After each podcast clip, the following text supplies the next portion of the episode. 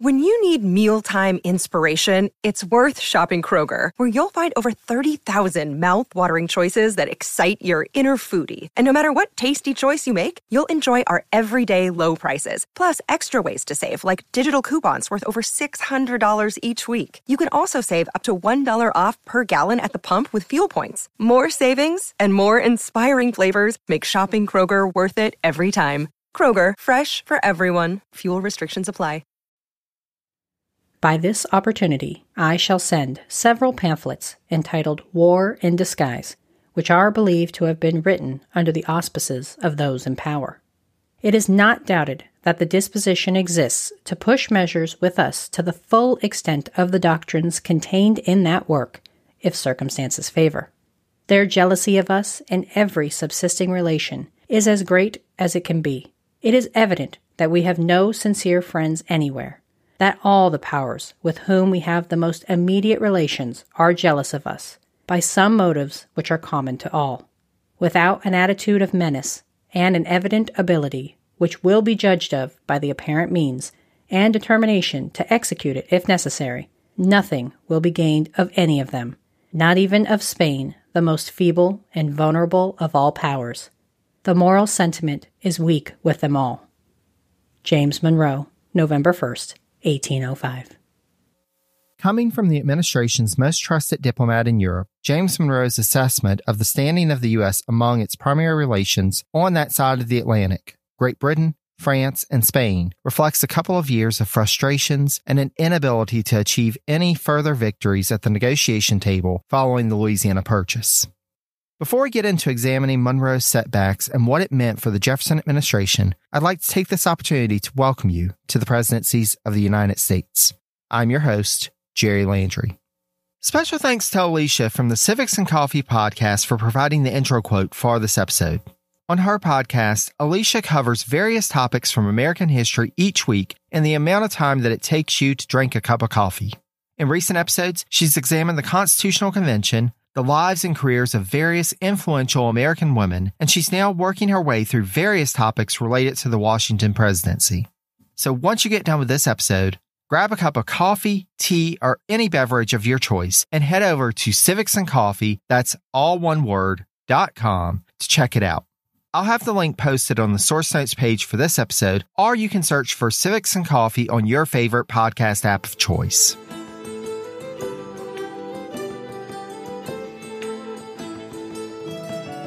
When last we left James Monroe, he was in Paris on the way to his new special diplomatic mission to Spain. In mid December, he left his family in the French capital and proceeded overland to Bordeaux, then Bayonne. The closer he got to Bayonne, the more difficult to travel, as the road to that city, quote, went through marshy woodlands inhabited by Basque shepherds, nimbly walking on stilts to keep them out of the mud and command an extensive view of their flocks. From there, Monroe got the assistance of the U.S. agent at Bayonne William Lee, to make arrangements which included procuring mules and dealing with border guards and customs officials, then made his way with his party across the Pyrenees to Madrid. They found the lodgings and villages along the way far from ideal, though Monroe did describe the Basque people as, quote, honest, hospitable, and possessed of sentiments more elevated than their appearance would inspire. As noted by Monroe biographer Tim McGrath, quote, the trip soon became routine, changing mules at every way station and sleeping with loaded pistols. Nothing better captures Monroe's challenges in Europe than the image of the six foot minister trapped in a small coach drawn by plodding mules over endless, rocky terrain, the winter sun offering no warmth, the wind whistling harshly down the road. Finally, though, Monroe arrived in Madrid on New Year's Day, 1805, and found lodgings, quote, on the finest street in Madrid. Once settled, it was time to check in with the U.S. Minister to Spain, Charles Pinckney, to coordinate on how to approach the upcoming negotiations. Little did Monroe know, though, that Pinckney had a surprise for him. Despite being empowered to act on his own, Monroe's plan had been for the two ministers to work together, but Pinckney immediately offered to withdraw from the negotiations altogether so that Monroe would be unhindered in his work. Though Monroe noted Pinckney's weaknesses as a diplomat and had experienced his own share of headaches a couple of years prior in having to work with Livingston in negotiations with the French, Monroe decided to convince Pinckney to remain and join him in the work. Unlike with Livingston, Monroe would find in Pinckney a pleasant partner who deferred to him. The work of negotiating with Spanish First Minister Pedro Ceballos in Madrid, however, would prove to be slow and frustrating. As described by McGrath, quote, the Americans approached negotiating as lawyers. Ceballos viewed it as a chess match, leaving the door open for further talks one week, then angrily challenging American claims the next. Monroe also received word from French Foreign Minister Talleyrand that, quote, France not only denied America's rights to West Florida, they were also negotiating with Spain to acquire all of Florida.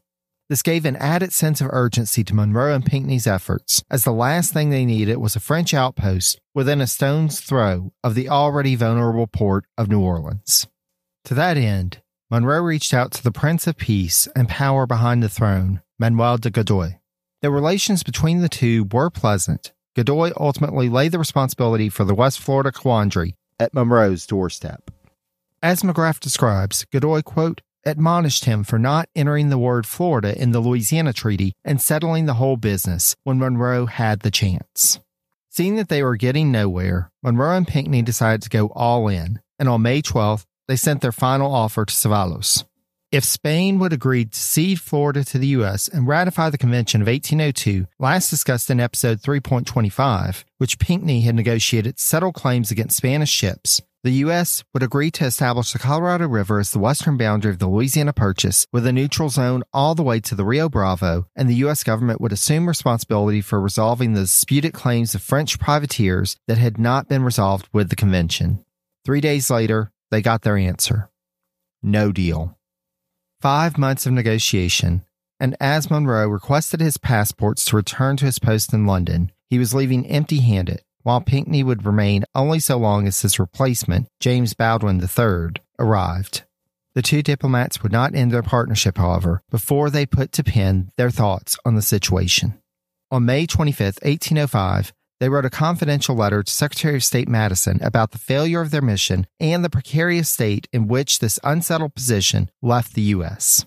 Thus, they told Madison that, quote, We are therefore of opinion that it will be best to adopt the latter course, to take possession of both the Floridas and of the whole country west of the Mississippi to the Rio Bravo, unless it should be thought better to rest at the Colorado, though we think the broader the ground taken, the better. In this view, all the Spanish ports should be broken up within those limits. On that ground, we might negotiate.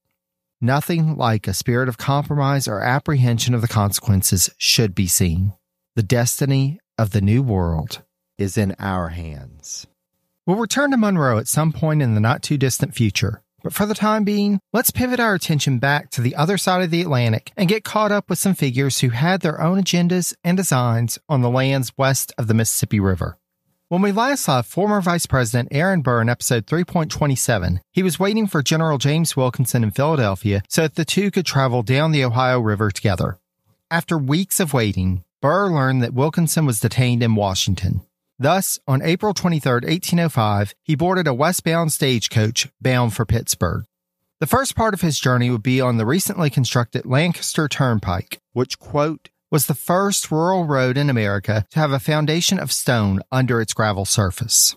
While better than most roads, it was still described as, quote, a bruising experience. And the further he went on the journey west, the more rustic the experience would get for a man who had experienced the luxuries of urban life in New York. As Burr biographer Milton Lomask explains, though, there were, quote, no complaints from Burr. Years on the judicial circuit as a New York lawyer had prepared him for the discomforts of Western travel. Upon his arrival in Pittsburgh, Burr found that Wilkinson was still detained and thus left a note before departing on a boat bound for Louisville, Kentucky on the 30th. On the journey down the river, Burr did find a temporary traveling companion, Representative Matthew Lyon, Democratic Republican from Kentucky, was headed back to his home in Eddyville, Kentucky. The two parted company when they arrived in Marietta, Ohio, and it was at Marietta that Burr would, while visiting with friends, learn of someone whose name you'll want to remember.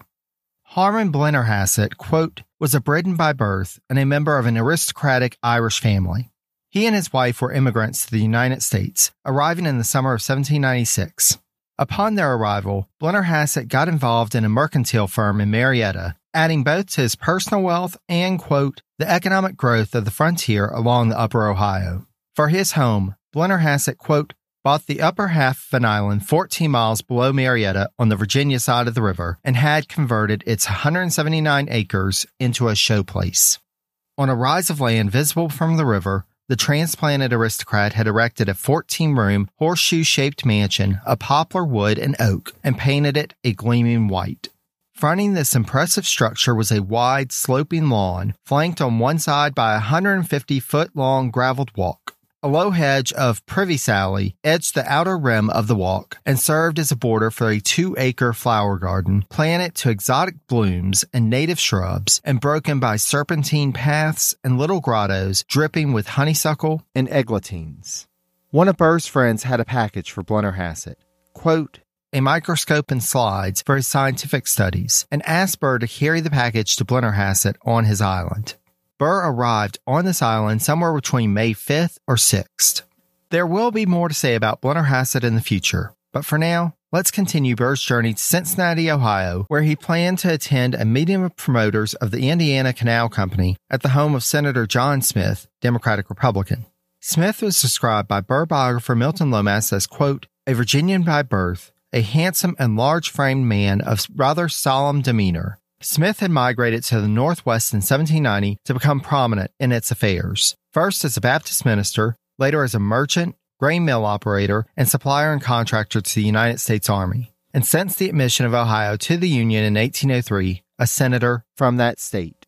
Burr had gotten involved in the plans of the Indiana Canal Company, quote, in the hopes of getting money for his Western projects. Burr freely shared in this meeting, quote, his desire to lead a liberating expedition against the Spanish colonies, asserting, however, that he would take such action only in the event of war. And in addition to Senator Smith, there was another attendee who was keenly interested in what Burr had to say in this regard. This attendee is someone who we have mentioned in passing a few times, most recently in episode 3.18. Lomas' description of him is as follows Quote, Jonathan Dayton was in his 45th year that fall, chunkily built, with a hawk like face, his firm mouth wedged between heavy jowls. He and Burr had known each other since their mutual childhood in Elizabethtown, New Jersey, where Dayton still resided. During the war, they had marched to Quebec together under Benedict Arnold. Following the Revolutionary War, Dayton had risen in the ranks in the New Jersey State Assembly to ultimately become Speaker of that body and was a signer of the U.S. Constitution, the youngest person to do so. He was then elected to the U.S. House of Representatives and took his seat in 1791. As national politics became more partisan, Dayton aligned himself with the Federalists. In the Fourth Congress, he was elected as Speaker of the House. Now, longtime listeners of the podcast may be wondering whether I actually talked about Dayton in that role. In a reflection of just how unimportant the role of Speaker was at the time, I checked back in the transcripts and no, I never mentioned Dayton's time as Speaker on the podcast. Still, he retained that position until he was chosen by the state assembly a few years later to represent the state in the U.S. Senate. Dayton only served one full term in the Senate and thus had left that body in March 1805, just as his former comrade in arms, Burr, had. Again, like Burr, Dayton had an interest in the future of the West, but for Dayton, it was more in a business sense. Quote, a heavy speculator, Dayton in recent years had acquired title to 25,000 acres of military land lying between the Little and Big Miami rivers in the Northwest. Those familiar with Ohio geography may note that there is now a prominent city in that area of the state. Yes, indeed, dear listeners, Dayton, Ohio was named after Jonathan Dayton. At this point, though, again from Lomask, Dayton, quote, was interested in any development apt to increase the value of his investment, whether it took the form of a canal around the falls of the Ohio or an attack on the colonies of Spain. Burr continued on downriver from Cincinnati, stopping in to see Representative Matthew Lyon in Eddyville before proceeding overland to Frankfort, Kentucky to visit with former Senator John Brown, Democratic Republican from Kentucky, then on to Lexington, Kentucky, and Nashville, Tennessee. It's in Nashville that Burr spent some time with another person who has popped up from time to time in our narrative, but, spoiler alert, is destined to play a much larger role in the future. The former vice president stayed for five days at the residence of the former senator and former U.S. Representative Andrew Jackson. The Jackson's home at the time was not Jackson's now famous residence, the Hermitage, but rather, quote, a plain square blockhouse on the same site of what would become Jackson's mansion. Jackson biographer Robert Remini describes that, quote, Jackson was utterly charmed by the suave and cultivated Burr. He went out of his way to present his guests to Nashville society and to make it appear that he and Burr were linked in affection and friendship. Burr used Jackson's connections to meet with prominent men in the area and Jackson's position as Major General of the Tennessee State Militia to get, quote, a list of officers for one or two regiments, from colonel to ensign, who were fit for the business of war and with whom the general could trust your life and your honor. Burr also got Jackson to arrange the construction of, quote, five large boats to be used for descending the river and the procurement of a store of provisions. Again from Remini, quote, Jackson was now an accomplice. Jackson never revealed precisely what Burr said to him, other than to insist it in no way involved treason. But he clearly believed the orders for the boats and provisions were intended for an assault on the Spanish in Florida and beyond the Louisiana Territory. For Jackson, as for many Americans in the Southwest, an undeclared war against the Spanish posed no problem. They were totally committed in their minds to further expansion southward and westward. For some, including Andrew Jackson, even Mexico was an object of this ambition. Another day is here, and you're ready for it. What to wear? Check. Breakfast, lunch, and dinner? Check. Planning for what's next and how to save for it? That's where Bank of America can help. For your financial to dos, Bank of America has experts ready to help get you closer to your goals. Get started at one of our local financial centers or 24-7 in our mobile banking app. Find a location near you at bankofamerica.com slash talk to us. What would you like the power to do? Mobile banking requires downloading the app and is only available for select devices. Message and data rates may apply. Bank of America and a member FDIC. After Burr left Nashville, he made his way to Fort Massac, described as, quote, a lonely military post on the northern shores of the Ohio, near where that river spills into the Mississippi. It was at this outpost that Burr finally met up with the long delayed General James Wilkinson. Wilkinson had followed Burr's trail closely, even conferring with Jonathan Dayton in Cincinnati shortly after Burr's departure. When Burr made his detour to Nashville, that allowed Wilkinson an opportunity to overtake him in his journey down the Ohio River. The two met for four days before parting ways once more. Burr left first and continued on his journey down the Mississippi River. Wilkinson remained for a bit longer before proceeding on his journey to St. Louis, at which he arrived on July 3rd to assume office as governor of the Louisiana Territory. This western city of around 200 homes welcomed the new governor with as much pomp and circumstance as they could. When Wilkinson landed on the levee, quote, a troop of cavalry escorted him as he rode on horseback up the slope to the central square, where he was greeted by a ragged volley of shots fired by 100 armed Indians, then by a sharper salute from the 240 soldiers drawn up for his inspection. This was followed by speeches of welcome in French, the language of the long established Creole inhabitants, and in English, the language of the newcomers. The next day, in celebration of the 4th of July, Wilkinson and his officers were treated, quote, to dinner at a 300 foot long table decorated with 18 gilded pyramids, 17 representing the number of states, each inscribed prudence, morality, wisdom, law, and the 18th decorated in gold letters reading United States, glory and power, sic semper omnia. So everything should be forever on one face, and on the other, James Wilkinson, protection. The festivities carried forward throughout the night, with the military band providing music for those assembled.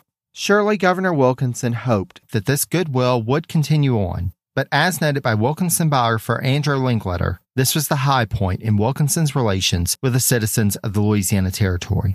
We'll turn back to Wilkinson's tenure as governor in another episode, but before we jump back to Burr, I should also share this note from Linklater that, quote, after Fort Massac, every move made by the two men Burr and Wilkinson would come to be studied in detail by contemporaries and by historians in order to understand the roles they played in the Burr conspiracy. Turning back to the former vice president, Burr continued down the Mississippi River with various stops along the way, including one at Natchez in the Mississippi Territory, before finally arriving in New Orleans on June 25th. In his three weeks there, Burr found himself very impressed by this port city. As he wrote to his daughter Theodosia, quote, the city is larger than I expected, and there are found many more than would be supposed living in handsome style. They are cheerful, gay, and easy. I've promised to return here next fall. Burr used the occasion to get reacquainted with Edward Livingston, who we last encountered in our narrative in episode 3.6. For a quick recap on Livingston, he was part of the prominent Livingston family from New York and had represented that state in the U.S. House of Representatives during the disputed election of 1800, providing his vote on all 36 ballots for Jefferson. Because of this support, Livingston had been named as U.S. District Attorney in New York by the third president, while then Governor George Clinton had also named him as Mayor of New York City. Since we last encountered Livingston, he had suffered a financial disaster as, quote, one of his financial agents defaulted, and Livingston found himself owing the U.S. government nearly $50,000. In order to deal with these circumstances, Livingston resigned as both district attorney and mayor and sold off his property in New York. That still wasn't enough to fully repay the debt, so Livingston realized that, with his opportunities quite limited in New York, he had to do something drastic to get back on his feet. Thus, Livingston moved to New Orleans to take advantage of the possibilities to be found in the newly acquired Louisiana Purchase and establish himself, quote, both as a lawyer and as an investor in local real estate. When Burr met up with his fellow New Yorker again in New Orleans, Livingston was well on his way to reestablishing his reputation and financial footing, and he would ultimately repay the U.S. government in full as well as return to service in the federal government. But we'll get to all that in good time. Burr also used his time in the Crescent City to meet, quote, with members of a local organization called the Mexican Society of New Orleans, as well as others interested in his plans for an expedition to challenge Spanish rule in Mexico. As usual with Burr, though, he also made contact with the former Spanish intendant of the Port of New Orleans, Juan Ventura Morales, who was discussed in episodes 3.10 and 3.11 and had caused such distress when he closed the right of deposit for American merchants in 1802. Finally, though, Burr tore himself away from the Society of New Orleans and crossed Lake Pontchartrain to make his way across West Florida by land to return to Natchez, then proceeded, quote, into the unsettled country stretching northward of that riverside settlement to the borders of Tennessee. We'll leave Burr here for the time being, traversing what he proclaimed, quote, a vile country on the Natchez Trace. As you can imagine, dear listener, there's still much more of Burr's story to come. Back in Washington, D.C., President Jefferson was eagerly awaiting word from the Lewis and Clark expedition. He had learned on June 24th that a keelboat from the expedition had returned to St. Louis in May, and that, in addition to a report which should be on its way to him, a delegation of, quote, 45 chiefs from six different nations from the plains would at some point be traveling to the nation's capital for a visit.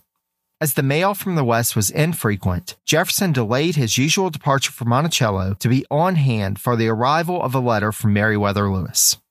Finally, on July 13th, it arrived at the president's house along with, quote, Clark's journal covering the period May 1804 to March 1805, Clark's map of the lower Missouri, and an invoice from Lewis listing the items coming in boxes from New Orleans. Though Lewis's letter dealt more with the state of the financial accounts related to the expedition and the plans related to the return of the keelboat with natural specimens collected on their journey thus far, it still represented progress. And though Jefferson would be at Monticello when the boxes sent via New Orleans finally arrived in Washington, one can imagine the excitement felt by one who was so interested in natural history and science. The president was also seeing progress in terms of territorial organization of the lands of the Old Northwest.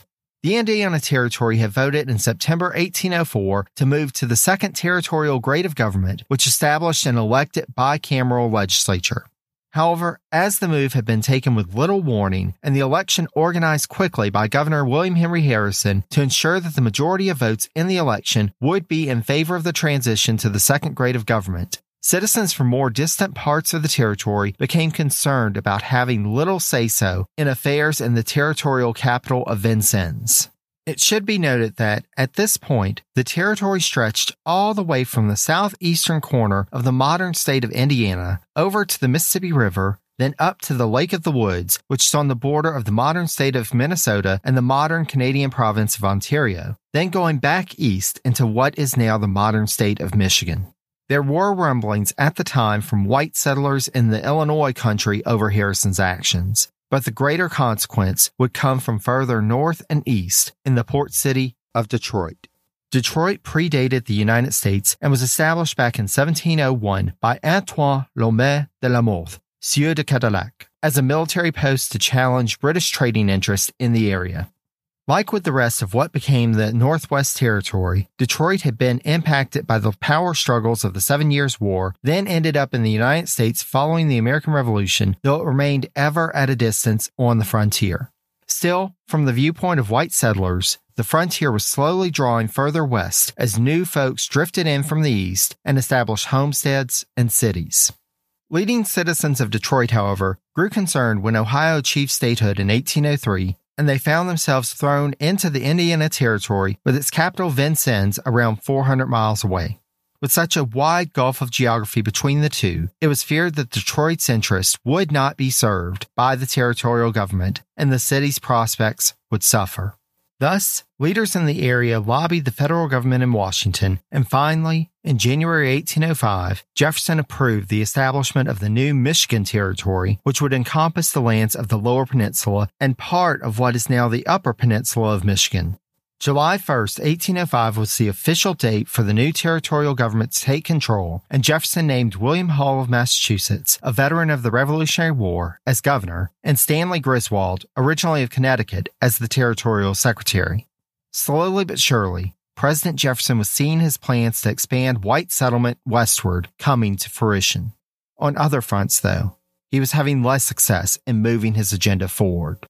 We discussed in episode 3.27 Jefferson's nominations of Jacob Crowninshield as Secretary of the Navy and Robert Smith, the current Navy Secretary, as Attorney General in a cabinet reshuffle necessitated by Levi Lincoln's resignation. Both of the nominations had been confirmed by the Senate in March 1805, and the matter seemed settled upon the adjournment of Congress. Well, you can imagine how the president felt when he opened Crowninshield's letter of March 27th, informing Jefferson that he had returned to his home in Salem, Massachusetts to quote, find Mrs. Crowninshield in so low a state of health that it would be quite unsafe for her to undertake a journey even for the distance of a few miles from home. After detailing at length his wife's state of ill health, his reluctance to be separated from her, and the demands of supporting, quote, a family of young children, he finally, in the last paragraph, got around to the point. Quote, I'm reduced to the necessity of informing you that I cannot accept the office lately assigned to me. Given the amount of time and effort that he had already put into trying to convince Crowninshield to accept the post, it seems that at this point, Jefferson decided to cut his losses and let the matter rest. However, this put him back into the same quandary he was in previously. He couldn't allow Smith to move over as Attorney General without having someone to succeed him at the Navy Department, and the Naval Secretary post had proven since the beginning of his presidency to be the most difficult to fill. Likely to Smith's chagrin, when the president turned back to the search for a new cabinet official, it was to fill the Attorney General position that he focused his efforts. Dusting off the list of contenders that we discussed back in episode 3.27, Jefferson turned yet again to the prospect of John Thompson Mason. But as Gallatin and Smith had warned when they had initially recommended him, Mason was not keen on the idea. On June 15th, Jefferson wrote to the Attorney General of South Carolina, John Julius Pringle, to offer him the post. Now, one has to wonder at Jefferson's reasoning in making this offer. Though Pringle had served as a U.S. District Attorney in George Washington's first term, he had been the Attorney General of South Carolina since December 1792 and had never served in any capacity in the government in the District of Columbia. As the U.S. Attorney General position was a part time gig and Washington, D.C. was a good distance away from Pringle's home in Charleston, there was little to induce Pringle to accept. And unsurprisingly, on July 2nd, Pringle wrote back to President Jefferson declining the offer. As evidenced in his pursuit of Crowninshield, Jefferson was not one to take no for an answer, so he turned yet again to Mason, using Secretary of War Henry Dearborn as his proxy in this new approach. Unlike Crowninshield, however, it seems that Mason was not quite so demure about asserting his desire, quote, to persevere in opposition to your wishes to withdraw myself as far as I can for the space of two years from everything but my own private affairs. By the point Mason was writing his letter, though, Jefferson's mind was on other matters. At the same time as he was awaiting the report from the Lewis and Clark expedition, Jefferson and his administration was receiving alarming reports about privateers off the coast of Charleston, Chesapeake Bay, and Delaware Bay. Thus, he summoned his cabinet together on July 8th to consider the situation. And with the agreement of all of the secretaries except for Treasury Secretary Gallatin, it was decided, quote, to prepare and put in commission such naval vessels as had already been authorized by Congress. It would still be nearly two months before the president received word of the treaty with Tripoli, but with increasing activity off the coast of the U.S. and concerns about Spanish designs against New Orleans, it was clear to most in the administration, excepting Gallatin, that a new approach with a greater naval presence closer to home may be needed in the not too distant future. On a brighter note, though, Jefferson wrote Gallatin that spring that, as they had worked so diligently to find areas to cut expenses and pay down the national debt, as well as with new revenues coming in from the new territories to the west, quote, it hastens the moment of liberating our revenue and of permitting us to begin upon canals, roads, colleges, etc. If they could just avoid international conflict and any unexpected expenses, the president saw a promising future ahead for his nation. Jefferson left Washington on July 15 to return to Monticello, but he would not be there long before leaving on the 26th for a brief visit to another estate, Poplar Forest, in order, quote, to lay out a tract of land for his Eppes son in law in behalf of one of his late daughter Maria's children. Unfortunately for the president, his time at Monticello would not be graced by a visit from Secretary of State James Madison and his wife, as Dolley Madison suffered from, quote, a tumor on her leg that necessitated the Madisons traveling in the opposite direction to seek medical treatment for her in Philadelphia. He would, however, finally achieve success in his quest for a new attorney general while on this sojourn away from the capital. Jefferson had been reluctant to approach the other recommendation that Gallatin and Smith had presented to him in the initial search process, as he was a valuable ally to have in the U.S. Senate. But on August 7th, the president wrote to John Breckinridge asserting that, quote, I shall with the greater pleasure learn that you accede to my wishes in availing the public of your services, as your geographical position will enable you to bring into our councils a knowledge of the Western interests and circumstances, for which we are often at a loss and sometimes fail in our desires to promote them. To the relief of all, except for the Secretary of the Navy, who had been so close to taking the position himself, Breckinridge accepted the post and resigned from the Senate. While Breckinridge prepared to take up his new post, the president had to prepare for a return to Washington for the winter session of Congress. As he had done with his private estate, Monticello, Jefferson had inserted himself into the design work of the surveyor of public buildings, Benjamin Latrobe, in terms of the president's house.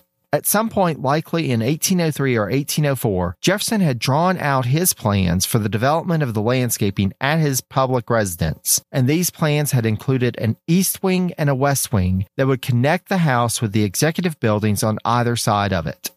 His design for these wings were similar to those he had implemented at Monticello and is described by historian William Seale as follows quote, these would be cut into the slope of the grade, as was the house, but held to a single story. They would appear from the high ground on the north to be no more than slightly elevated projections running out from the base of the house. Their shallow pitched roofs, almost flat, would form terraces or open air promenade that stretched to the executive structures. Where the ground sloped on the south, the wings, fully revealed, would be the same height as the exposed basement, fronted with colonnades. White House and executive offices would thus be united by the passages, which would offer protection both from the weather and curious eyes. Work on the wings had started just prior to Jefferson's departure home to Virginia, so one can imagine that he would be interested to see the progress that had been made in his absence.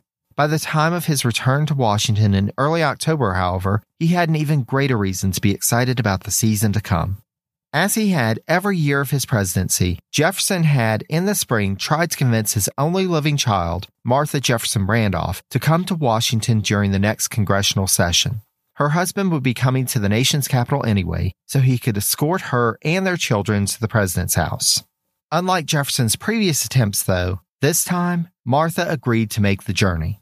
Both back in Albemarle and in Washington, much preparation was done prior to Martha's arrival, for though she was the mother of six at the time of her travel, by the time they got set to return to Virginia, one more child would be headed home with them. Though Jefferson himself was in debt, he knew that the Randolphs were in a difficult financial position and thus sent his daughter $100 to cover any travel expenses.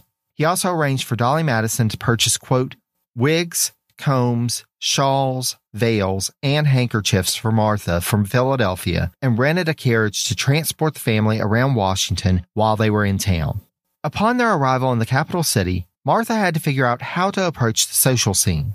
Not only was she the daughter of President Jefferson, but also, unlike the last time she was in Washington, Martha was now the wife of a congressman. Those two roles had different implications for social protocol, and though the role of the president's daughter carried a higher degree of gravitas, Martha opted to approach DC society on the same level as any other congressional wife. For a few weeks in the later stage of her pregnancy, Martha was able to, quote, attend dinners and exchange visits and sit with the other ladies in the galleries of Congress, renewing her acquaintance with some of the foremost women in the Republic. The Randolphs, however, were not the only notable guests visiting the nation's capital at the time.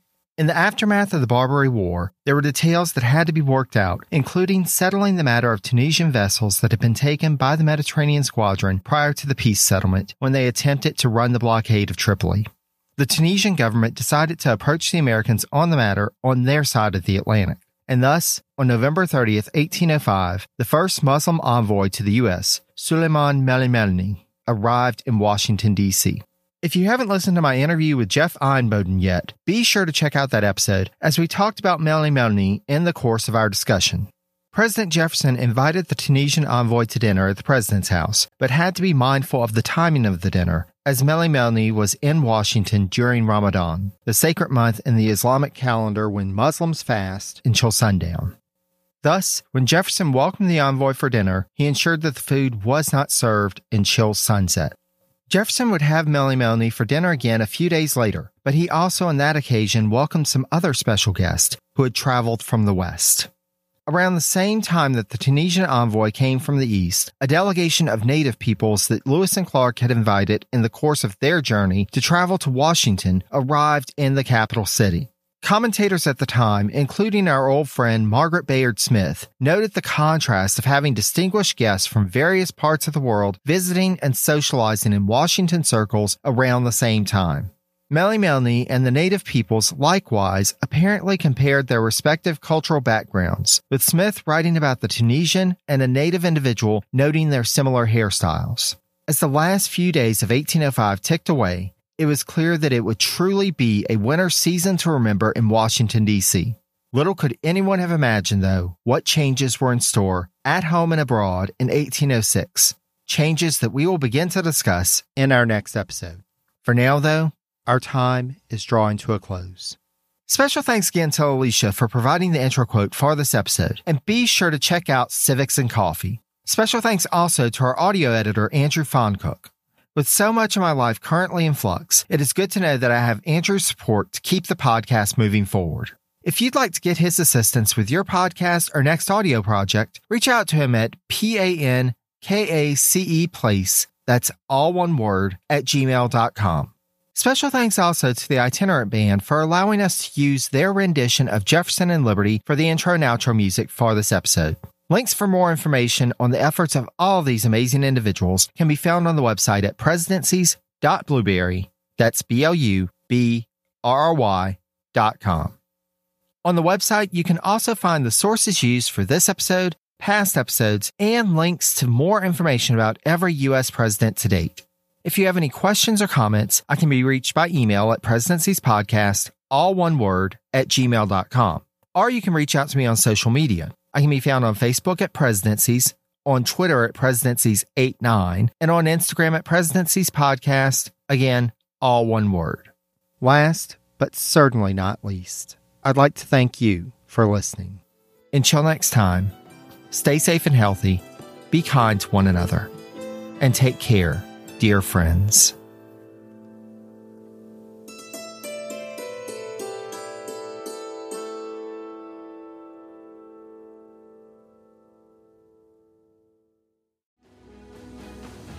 I'm Ken Harbaugh, host of the new Medal of Honor podcast from Evergreen Podcasts, brought to you in partnership with the National Medal of Honor Museum. In each three minute episode, we'll learn about a different service member who distinguished him or herself through an act of valor.